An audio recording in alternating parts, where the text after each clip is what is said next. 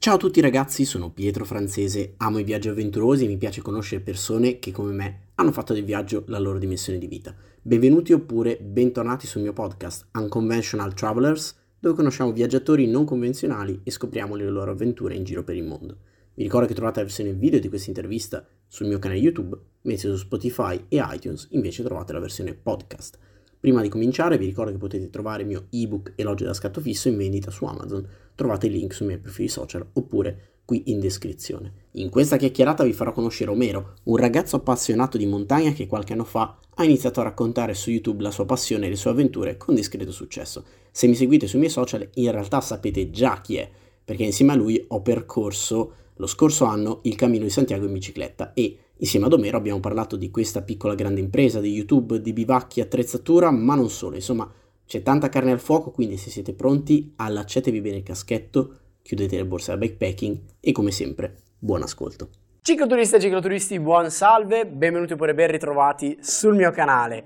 Oggi abbiamo un ospite interessante perché è un viaggiatore, ma non solo in bicicletta, tra l'altro in realtà ci ho appena fatto un viaggio insieme, quindi però, magari l'avete, l'avete, già visto in giro un po' sui miei social. Omar Martinello H. Omero. Ciao Omar. Ciao a tutti ragazzi, bello essere qua con te Pietro, di nuovo. Di nuovo, ormai ci vediamo troppo spesso. Sì, cioè... non in vesti da viaggiatori in bici, ma... Eh, ogni tanto tu smetti queste vesti oppure sei sempre viaggiatore? Come... No, io sono sempre viaggiatore dentro in realtà. Infatti per chi non lo conosce, Omar Beh, io l'ho conosciuto su YouTube con uh, i suoi video di montagna, cioè possiamo dire che tu sei più una persona che va, che va in montagna, sì.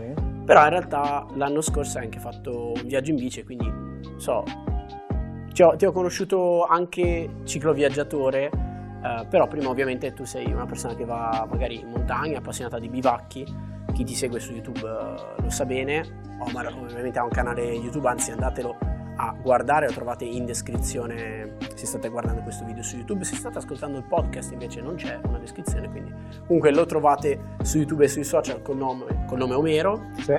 Però, uh, domanda difficile, dai, partiamo con la domanda dai, difficile. ci sono. Se ti dovessi presentare, come, come ti presenteresti? Allora, io mi presento come Omar, appunto, in arte Omero, perché ormai è diventato un po' quello che faccio da un po' di anni. E, ehm, sono un ragazzo di 27 anni che ho deciso di inseguire un po' una passione nel, nei miei tempo libero e farlo diventare un po' un lavoro. E beh, tuttora non so se effettivamente è proprio un lavoro quello che faccio, però mi sono dedicato tanto alla montagna e a documentare i vari trekking che vado a fare. Principalmente ho iniziato a fare recensioni di bivacchi e poi comunque YouTube è una bella piattaforma e quindi lavorandoci con YouTube ho iniziato anche a portare contenuti di altro tipo come viaggi in bici e, e, allora mi sono appassionato anche a questo mondo e ho iniziato a fare sia viaggi in bici sia trekking sul mio canale YouTube. E, niente, in realtà sono un ragazzo che ama estremamente la montagna e la natura e quindi che sia un viaggio in bici o che sia un viaggio al mare, in montagna, cioè mi va bene lo stesso. A te piace viaggiare, sei un viaggiatore? Sì, e lo faccio principalmente per, eh, per ritrovare insomma delle belle cose a livello naturale, cioè mi affascina proprio sedermi lì davanti a un tramonto, un'alba e penso che sia una cosa bellissima poterlo vivere tanto e non quella settimana di ferie e basta che avevo quando lavoravo, no? E quindi ho iniziato ho iniziato a seguire questa passione con il canale YouTube e poi mi sono approcciato anche alla bicicletta e alla fine siamo, abbiamo fatto un viaggio insieme perché alla fine ti ho, ti ho, contattato io sì, per esatto, fare... Esatto, è praticamente successo che Omar mi ha contattato su, su Instagram, io già lo seguivo e semplicemente mi ha chiesto, boh, facciamo un viaggio insieme? Ok, facciamolo. E quindi siamo, siamo partiti ed è nato un po' Santiago. Tra l'altro tu hai fatto un documentario fantastico, non perché ci grazie, anche nel documentario. No? però è un documentario bellissimo che trovate sempre sui canali di, di Omar. Um, però tu ci hai raccontato un po' questa passione per i viaggi e poi anche il viaggio in bici. Però per te la bici, diciamo, non cade dal cielo così all'improvviso, no? Cioè hai anche un background eh, abbastanza tecnico, abbastanza di livello. Mm, perché tu hai fatto anche triathlon, giusto? Sì. Allora, fai conto che Mm, la bici è, penso sia uno degli unici eh, oggetti materiali che sono completamente attratto. Cioè, proprio è un elemento che mi piace, cioè la vedo e voglio salirci, voglio andare in giro in bici, non mi stanca mai, anche se passi delle giornate veramente tremende in bicicletta, però è proprio una cosa che mi piace e cioè, la, sento, la sento dentro, cioè, non, non saprei neanche come spiegarla questa attrazione. Però non ho iniziato ad andare in bici subito, cioè andavo in bici per spostarmi, andare magari a lavoro, andare in centro a Padova, cioè non, eh, non la usavo come mezzo anche per allenarmi e per viaggiare. E quando lavoravo, mi ricordo, in torrefazione di caffè, eh, c'era il mio collega che aveva una bici da corsa usata e che la vendevano. E gli ho detto, cavolo, te la compro io, così posso andare a fare i giri sui colli con la bici. Ok. Allora l'ho comprata e ho iniziato ad andare in bici sui colli, sui colli uganei e da lì è iniziato a piacermi sempre di più, poi ho iniziato a uscire con questo mio collega che lui era un ciclista di strada abbastanza forte e quindi mi ha un po' insegnato l'arte di andare in bici. E tu poi e... sei anche un po' dentro competitivo, diciamoci la verità, dai. Sì, ho iniziato a esserlo, ma perché in realtà mi piacciono le sfide. Ok, ok. Cioè, quindi se tu mi metti davanti a una sfida mi tocca accettare, eh, certo. quindi in bici... Quindi se il collega va sì. più forte tu dire. Sì, no, se, ti, se, mi passano in bici, cioè ti viene quella voglia un po'... Confermo anche in viaggio, eh. Ti viene quella voglia. È successo. E niente, quindi ho preso questa bici e poi penso che una persona che mi ha portato un po' più a vedere più lontano di quello che già facevo è stato mio cugino Fabio che mi ha detto oh Marte sei uno sportivo ti sei preso la bici ti piace andare in bici sai correre una volta nuotavo e lui sapeva anche questa cosa qua vieni a fare triathlon. Perché unisci le cose. Cioè perché no? E gli ho detto ma non so ero un po' indeciso. E quando mi ha detto cioè ma vuoi mettere a fare una delle gare più dure al mondo? Quindi mi ha messo davanti la sfida. E lì? E allora lì mi sono, mi sono iscritto alla squadra del CUS eh, di Padova. E ho iniziato a fare gli allenamenti, a fare le prime gare. E quindi ho fatto più o meno tre anni e mezzo di triathlon, ho fatto anche quattro mezzi Ironman, sono arrivato a fare. E com'è andata come esperienza? Sono bellissime, penso uno sport che mi ha lasciato tantissimo perché è veramente duro, ci devi essere con la testa sempre e gli allenamenti, cioè non, prima non sapevo cos'era allenarsi, cioè se anche magari facevo altri sport, dopo il triathlon ho avuto proprio un'altra percezione dello sport e mi ha, mi ha aiutato tantissimo perché eh, poi adesso che da, da un po' di anni, cioè pochi in realtà, che ho iniziato anche a viaggiare in bici, mh, mm, ne trovo molti benefici il fatto di essere allenato perché mi permette insomma di coprire delle belle distanze viaggiando in bici e di non essere stanco. Cioè un conto è, è, bello, è vero che in viaggio non hai fretta, no? eh, però c'è differenza di fare magari 40 km e doversi fermare perché sei stanco, perché non, è, non ti senti a tuo agio nella bici e un conto farne 100 al giorno, cioè ti permette di fare molta strada. Cioè non, alla fine è bello anche dire cavolo parto e posso anche andare veramente lontano perché ho la capacità di farlo e non mi stanca come cosa. Quindi penso che sia a livello di trekking a piedi, sia in bici, essere allenato mi fa vivere i viaggi proprio bene. Sì, ci tengo a dirlo, quello stanco ero io della... tu alla fine, no, perché Omar va tanto, sei allenato, quindi anche grazie al triathlon comunque ti è, sì. ti è aiutato ad allenarti. Visto che magari non tutti lo sanno, ci dai giusto due numeri, cioè chi fa triathlon più o meno che distanze riesce a coprire? Mm, diciamo che il, la prima gara di triathlon che tu fai, diciamo è la sprint, che sono 750 metri di nuoto, e 20 km in bici e 5 km di corsa. Ok, quindi molto è una, corta. Sì, è una gara che dura un'ora, però è comunque la più dura se la fai in maniera intensa. Okay, perché se la fai, okay. di solito quella di un'ora la fanno tutti a manetta, cioè proprio sparano okay. veramente. È il battesimo del sì, fuoco. È veramente tosto farlo, mm. farlo veramente forte. E dopo c'è l'Olimpico, che in realtà è un chilometro e mezzo a nuoto, poi hai 40 km di bici e 10 km di corsa Attenzione perché la cosa difficile nel triathlon, a parte se uno non sa nuotare, là molti si ritirano per chi non sa bene nuotare perché comunque nuoti in mezzo alla folla e la gente ti nuota sopra, devi essere veramente uno squalo. Ok. e quindi già là c'è il primo ostacolo, però se te la sai destreggiare bene, il nuoto passa, dopo la bici ovviamente devi essere capace di stare in scia, di gestire il gruppo, perché poche volte ti capita di essere da solo, a meno che non fai i mezzi Ironman e gli Ironman dove non c'è la scia, cioè non è consentito stare in scia, sei solo. Quindi comunque sapere un po' andare in bici, essere veloce e pratico. E dopo c'è subito dopo la corsa, che è la cosa più difficile perché tu usi dei muscoli mh, antagonisti, diciamo, di quelli che usi rispetto a quelli, cioè della corsa rispetto alla bici e quindi le prime volte che scendi dopo 40 km in bici e sai che devi correre 10 è, è una sensazione strana, ti senti proprio le gambe di legno, di pesanti, non, non riesci bene a ingranare, però è una cosa che si allena. E dopo c'è il mezzo Ironman, che sono 2 km di nuoto, hai, c'è 1.9, poi c'hai 90 km in bici e poi c'hai la mezza maratona, quindi 21 di corsa. E... Adesso, adesso, avete capito perché è riuscito a fare Santiago da, da Padova fino a Finisterre no, eh, senza quello... problemi, tra l'altro senza alcun giorno di stop. Senza nessun giorno di cioè, stop. Cioè, appunto, come hai detto tu giustamente, cioè, il viaggio non è una gara, però te lo godi di più. Sì, sì, te lo godi di più. Cioè, vuoi fare 100 km, dici ok, lo posso fare.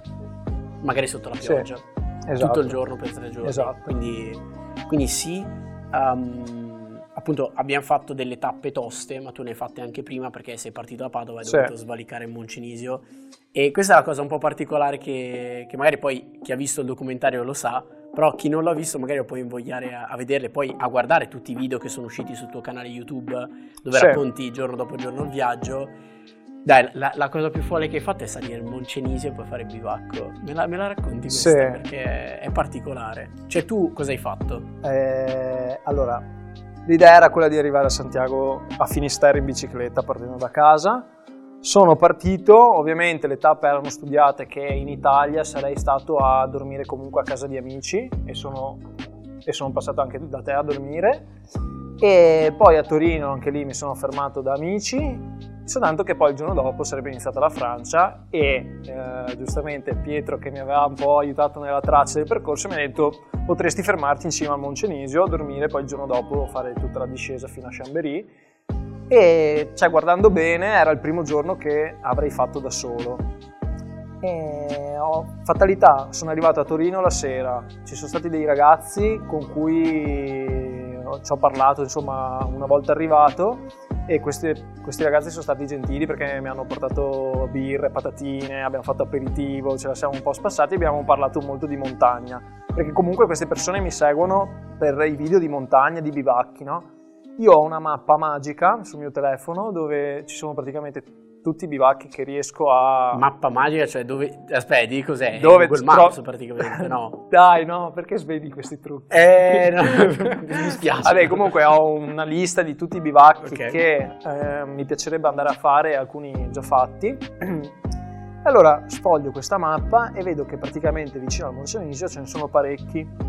Io non ero mai stato in Piemonte, almeno c'ero stato di passaggio, ho detto cavolo, domani se arrivo su in bici, a questo punto lego la bici e faccio la camminata, vado a dormire in un bivacco piuttosto che dormire in tenda. Ho proposto a questi ragazzi di fare questa cosa e allora ci siamo organizzati perché eh, mi hanno dovuto portare su uno zaino e hanno dovuto pensare al loro cibo perché comunque io dovevo pedalare per arrivare certo. fino in che cima. Che tosta anche il Moncenisio. Sì, no? devo fare il Moncenisio e, alla fine è andata in questo modo qua. Il giorno dopo sono partito in bici, tra l'altro sono partito tardi perché sono dovuto passare in un negozio che mi hanno dovuto sistemare i cerchioni perché avevano, dovevano essere ingrassato il mozzo della ruota dietro, del pacco pignoni. C'era un lavoretto da fare alla mia bici e, e quindi sono partito più o meno a mezzogiorno da Torino e alle, e alle 4 ero in cima al Moncenisio. In realtà un pelo prima mi sono fermato all'ultimo bar, diciamo, cioè, forse anche il primo bar che trovi. Okay. Faceva freddissimo e la salita è stata molto dura e i ragazzi erano là che mi aspettavano. Abbiamo caricato la bici in macchina, siamo andati all'attacco del sentiero e da lì abbiamo camminato 10 km eh, con in realtà poco dislivello, 400 più o meno eh, che di solito per un bivacco è poco. Però dopo essersi fatto il Moncenisio. Dopo essersi fatto il Moncenisio. Salute. E tra l'altro nebbia, nuvole basse, pioggia, era, non era una bella situazione. E tra l'altro siamo arrivati anche col buio e con, eh, non è stato semplice perché abbiamo dovuto affidarci alle mappe. Per fortuna io ho un'applicazione, View Ranger, con cui bene o male riesco a, essere, a capirmi sempre dove sono, anche quando non prendo il telefono, mi scarico le mappe. E ho seguito un po' quest'app e siamo riusciti a trovare il bivacco perché non vedevamo assolutamente niente, cioè neanche con la pila accesa puntavi per terra e non riuscivi a stare a, a passo dei segni del, della segnavia del, del sentiero perché mh, era talmente nebbioso e buio che non vedevi assolutamente niente. E abbiamo infatti un po' girato intorno prima di riuscire a trovare il bivacco. E abbiamo trovato il bivacco per fortuna perché senza quello saremmo morti. E dentro tra l'altro c'era un ragazzo francese.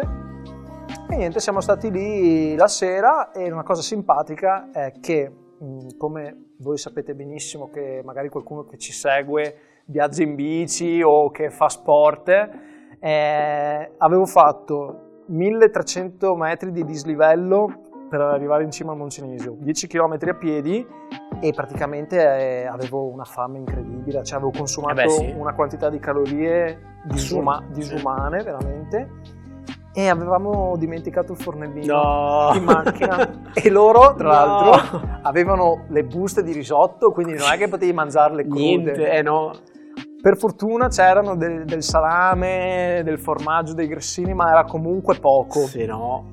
E quindi è stato veramente. Cioè, io a un certo punto ho detto. Cioè, Tosto, cosa, cioè, eh. mi sono guardato in giro e ho detto cosa mangio. Le persone che avevano Cosa mangio? Alla fine ho visto che c'era la moca.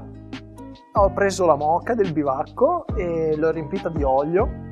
Eh, ci ho messo un fazzoletto dentro e ho acceso con l'accendino e praticamente lì ho creato questa specie di fornello, okay. poi abbiamo messo sopra la gavetta sì, e siamo riusciti a cucinare. Ma senza questa, quello... Questo non me l'aveva ancora raccontato, questo è proprio istinto di sopravvivenza. Quello sì, sì, sì. Ok, ma pensi che questa sia stata, cioè mi hai detto che comunque questa esperienza è stata tosta, questa giornata è stata tosta? Sì. Ma di tutto il cammino pensi che questa sia la più impegnativa che hai fatto, o magari anche con me, o hai fatto qualcosa di più?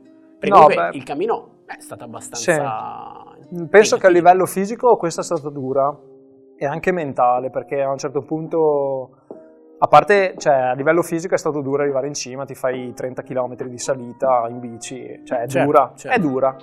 E, però la camminata, essendo semplice, comunque cioè, sei in un ambiente in, mo- cioè, in montagna, non, è, non, puoi dare mai nulla per scontato, neanche se sei a camminare, esci dalla macchina, non certo. puoi potrebbe succedere qualsiasi cosa e devi essere, cioè con la testa ci devi essere.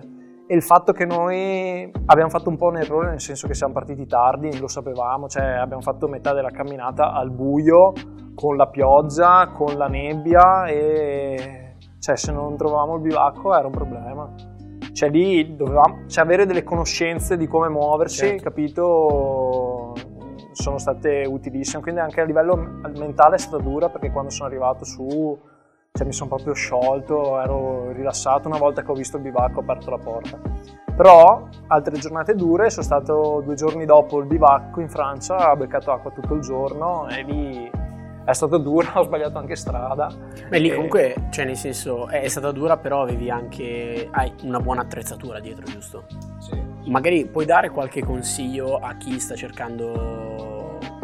Che cosa, cioè nel senso, tu che cosa ricerchi nella tua attrezzatura eh, che scegli? Tra l'altro, parlando, nel senso, eh, avete sentito che Omar è appassionato di montagna, molta dell'attrezzatura che in realtà deriva dalla montagna poi l'hai messa sì, nella, sì. nella, tua passione per la bici. Sì. Allora, BP dice, Baden Powell, fondatore dello scoutismo, dice non esiste brutto cattivo tempo, ma buono e cattivo equipaggiamento. E quindi qualsiasi persona dice ok, voglio partire per un viaggio in bici o anche un trekking di più giorni, un giorno di pioggia te lo becchi sicuramente, quindi avere eh, avere l'attrezzatura per, il, per, la pioggia è fondamentale. In bici mi era già successo di prendere pioggia e non avevo, cioè avevo poche cose impermeabili. Anche dire il copriscarpe impermeabile sembra un po' una puttanata, però avercelo è fondamentale perché a un certo punto se ti trovi con qualcosa di bagnato non sai mai quando puoi asciugare questa cosa certo. e quindi essere bagnato ti fa stare male Quindi sicuramente quando vado via sono sicuro che ho tutto il necessario per non bagnarmi, come a livello di attrezzatura, e poi la poi gestisci in base al freddo, diciamo. Eh, Beh, di freddo ne abbiamo beccato Di freddo ne abbiamo beccato, sì, di freddo ne abbiamo beccato. Però solitamente, poi dipende dalla stagione con cui vai a fare i giri e se vai anche in tenda, ci sono un po' di queste cose da tenere conto, però l'attrezzatura è fondamentale. Io personalmente investirei magari dei soldi in più in, in attrezzatura piuttosto che andare via allo scoperto oppure con, eh, con materiali scadenti, anche perché cioè, se tu ti compri dell'attrezzatura per andare in montagna, per fare qualcosa vuol dire che ti piace e lo farai anche nel tempo, quindi avere una cosa di qualità che ti dura è un bel investimento. E cioè, alla fine molte cose le, po- le, posso fare, ma penso anche te, perché l'attrezzatura è di qualità. Cioè, oh non potrei sì, mai certo. andare a dormire con una tenda che non va bene, con un pelo che non mi tiene il freddo, capito? Cioè, ci sono delle cose che le puoi fare per l'attrezzatura. Adesso parlavamo di, dei nostri amici che vanno in Siberia, se lì non hai l'attrezzatura non, non puoi andarla a fare, capito? Non vivi, cioè, Però magari se te la danno a te l'attrezzatura e ci provi, ce la fai anche te, secondo me. Perché poi... Vabbè. Ah, è interessante questa cosa. Interessante. Cioè, in senso... Cioè, quindi tu pensi che veramente tanto sia dovuto all'attrezzatura, giusto? Cioè... Eh beh, alcune cose non, non le puoi fare senza. Cioè, non, non puoi immaginarti di andare... Cioè, adesso non vorrei dire boiate, però non puoi andarti a fare un 8000 se non sei allenato se non hai l'attrezzatura. Però uno che magari è molto allenato e lo porti a fare, gli insegni le tecniche, quelle cose là, e magari gli dai anche l'attrezzatura, magari te lo fa, capito, un'esperienza. Cioè pensa anche al cammino di Santiago, se tu dai a una persona che magari cammina, sì, però non ha mai fatto nulla di che, e gli dai uno zaino che pesa 3 kg, che ha tutto l'essenziale che gli serve per il viaggio, gli dai delle scarpe buone, secondo me fa il cammino di Santiago senza problemi. La stessa persona, se gli dai lo zaino che fare, potrebbe fare una persona non esperta, quindi che pesa, e gli dai delle scarpe che non vanno bene, tutto tre il calzino che non ci sta, soffre, perché magari sì. non sanno anche queste persone che fanno questi piccoli errori, mm, sì, soffri e vai incontro a dei problemi tecnici proprio. Anche boh, se vuoi consigliare diciamo, qualcosa a chi vuole intraprendere il cammino di Santiago in bicicletta, Mm, che cosa gli consiglieresti attrezzatura quindi? Cioè alla luce della nostra esperienza. Mm, sì, devo dire che quest- questa volta questo viaggio in bici era molto attrezzato e mi sono trovato, cioè è stato tutto più semplice sicuramente. Attrezzatura ed essere leggeri. Eh sì, vero. Tra l'altro io ho imparato tanto in questo viaggio, nel senso che per darvi un'idea il mio sistema notte per dormire era grande un terzo e pesava tre volte tanto quello di Omero. Sì. Quindi, Però eh, anche, qua, sì. anche, qua, capisci quanto sia... Cioè io magari avevo un'attrezzatura che costava anche molto di più. Vabbè certo. Sì. Però eh, effettivamente poi sul campo ero molto più comodo. Sì, perché, ma infatti se voi avete visto le, le, immagini, magari mettiamo adesso due a confronti. Cioè il mio setup e il suo setup. Tutti e due bikepacking, sì, perché è il setup sì. bikepacking. Però vedete quanta roba in più avevo io. Questo ovviamente è tutto spazio e peso in più certo. che portate. Quindi questo come dicevi tu, beh insomma in qualche modo ha un peso sul viaggio. Parliamo adesso di attrezzatura, dai, arriviamo alla domanda ostica, okay. più ostica di tutte. Okay. Io però te, ti ho fatto preparare prima, quindi sono stato buono. Sì. Sono stato molto bravo, però Omar io lo chiedo a tutti perché voglio rubare idee, mm. consigli, suggerimenti, stratagemmi. Dimmi due cose che sono state fondamentali in questo viaggio, o in generale tu ritieni fondamentali nei tuoi viaggi, una deve costare meno di un euro e l'altra meno di 100 euro. Beh, c'è una che è gratis, che è la voglia di fare. Oh, bra- bravo, vai, bella Costosa questa. penso l'accendino, perché alla fine un euro, forse limite. Ok, sì, può, lo trovi il BIC. Un accendino lo porto dietro, sì. Ok. Sì, perché eh, sembra una stupidata, però se, di- se, metto l'accendino sono sicuro anche che ho il fornellino. Cioè, tipo vanno okay. pari passo, capito? Ok, ok. Quindi prima prendo l'accendino e dico, ah ma l'ho caricato il fornellino, perché se ho mm. l'accendino vuol dire che ho caricato anche il fornellino. E una cosa a meno di 100 euro mh, mm, potrebbe essere... Mh, mm, bah, potrebbe essere un, una bella maglietta o una bella camicia. Ok perché alla, cioè alla fine io quando viaggio, principalmente, cioè, ormai mi sono accorto che quasi in tutti i viaggi mi porto solo un cambio. quindi, sì, è vero. Cioè, quindi la, l'unica maglietta che hai bella, ti porti una maglietta che ti piace, okay. una camicia che ti piace, così sei sicuro che tu sei sempre elegante. Forse la camicia metterei. Sì. Ok, la camicia? sì. capita l'occasione. Sì, sì, sul cammino di Santiago anche quando eravamo partiti, avevamo tutti, eravamo partiti in quattro avevamo tutti un cambio ed era una camicia o una maglietta carina per la serata, diciamo. Ci può stare, perché comunque anche l'occhio vuole la sua parte. Sì, sì. E questa, questa non, sai che non l'avrei mai detta, però no, è interessante. È per quello che eh, sul documentario, se chi non l'ha visto, ho una maglietta che è simile a questa con un po' di cose, che era comunque presa al mercatino dell'usato ed è cam- cioè, il vestito elegante. Il vestito diciamo. bello. Sì, okay. il vestito bello. Perché okay. solo quello sì, ci può stare. Non ci avevo pensato, però era interessante. Beh, insomma, come avete capito, di cose ne sono successe all'interno di, di, questo viaggio che abbiamo fatto insieme. Appunto, Omar è partito da Padova, io sono partito da Marsiglia, abbiamo raggiunto Finisterre. Sì. E qua appunto su un Conventional Travelers, come avete visto, porto viaggiatori non convenzionali, quindi come per esempio Omar, che è un viaggiatore particolare, ha la sua particolarità però vi invito a scoprire di più di questo viaggio che abbiamo fatto insieme sul suo documentario. Trovate il link in descrizione se non lo trovate sul canale YouTube eh, di Omero. Facciamo così, questo non l'ho mai fatto fare a nessuno, ah. però dai un consiglio a chi sta guardando questo video, che magari già ti conosce, ti segue già. Sì. Se potessi dirgli qualcosa, magari un po' titubante, magari... Eh, Mi avvicino ha... alla telecamera. Vai, bravo, vai. Di, di no, qualcosa allora, non il, so per il consiglio, cioè, mm una cosa che ho sempre fatto io, che anche a me chiedono, è, è quello di partire da casa. Cioè partire da casa, fare anche una notte fuori, anche se è tipo 20 km fuori da casa tua in un posto brutto, in un posto che non significa niente, però io ne ho fatte tante di esperienze del genere. Io ho la fortuna di vivere vicino ai Colli Ugani e quindi ho fatto tantissime esperienze proprio attaccato a casa perché è importante mh, mm, soffrire il freddo, prendersi acqua, prendersi la pioggia in comunque in dei posti test un po'.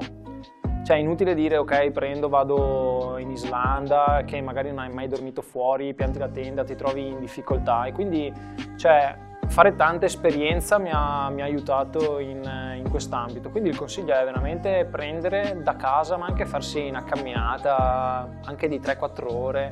Mi viene in mente, sono andato a Venezia a piedi da casa, sono andato a Treviso anche a piedi facendomi 60 km, cioè provando anche a arrivare un po' al limite di quello che può provare il tuo corpo e anche poi testi materiali, capisci? Cioè ci sono state mille volte che ho dormito al freddo, mille volte che sono stato male, però adesso con, eh, con queste esperienze qua, eh, se vado ad affrontare un viaggio che magari può sembrare impegnativo, non mi sembra più impegnativo perché ho un, un pacchetto di esperienze che mi permette di fare cose un po' diverse da quelle che facevo prima e sono felice e le faccio in autonomia. Sai, come hai detto prima, eh, abbiamo parlato di investire in attrezzatura, ma questo è anche un po' un investimento in se stesso. Sì. Che quindi è proprio investire in conoscere se stesso, sì. che poi nei viaggi ti, ti aiuta sì. a premiarti. Aggiungo che se non riesci ad apprezzare il tramonto che puoi vedere da casa tua, non serve che andare dall'altra parte del mondo a cercare quel tramonto, perché se non lo sai apprezzare a casa tua non lo puoi apprezzare neanche dall'altra parte del mondo, nel posto più bello che esista, capito? Cioè, quindi bisogna iniziare dalle cose che hai vicino, comode, io dopo questa frase giusta che apprezzo, bella, la condivido poetica al punto giusto, direi che possiamo concludere sì. qua.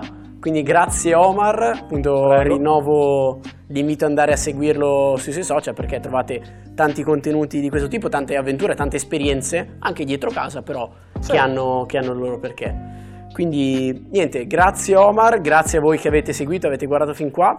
Vi ricordo che trovate questa e altre puntate sul mio canale YouTube e anche sul podcast su Spotify e iTunes, link tutto in descrizione. Niente ragazzi, io vi saluto e ci rivediamo sempre qui su questo canale.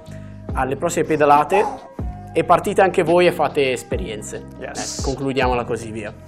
Ciao. Ciao. Ciao.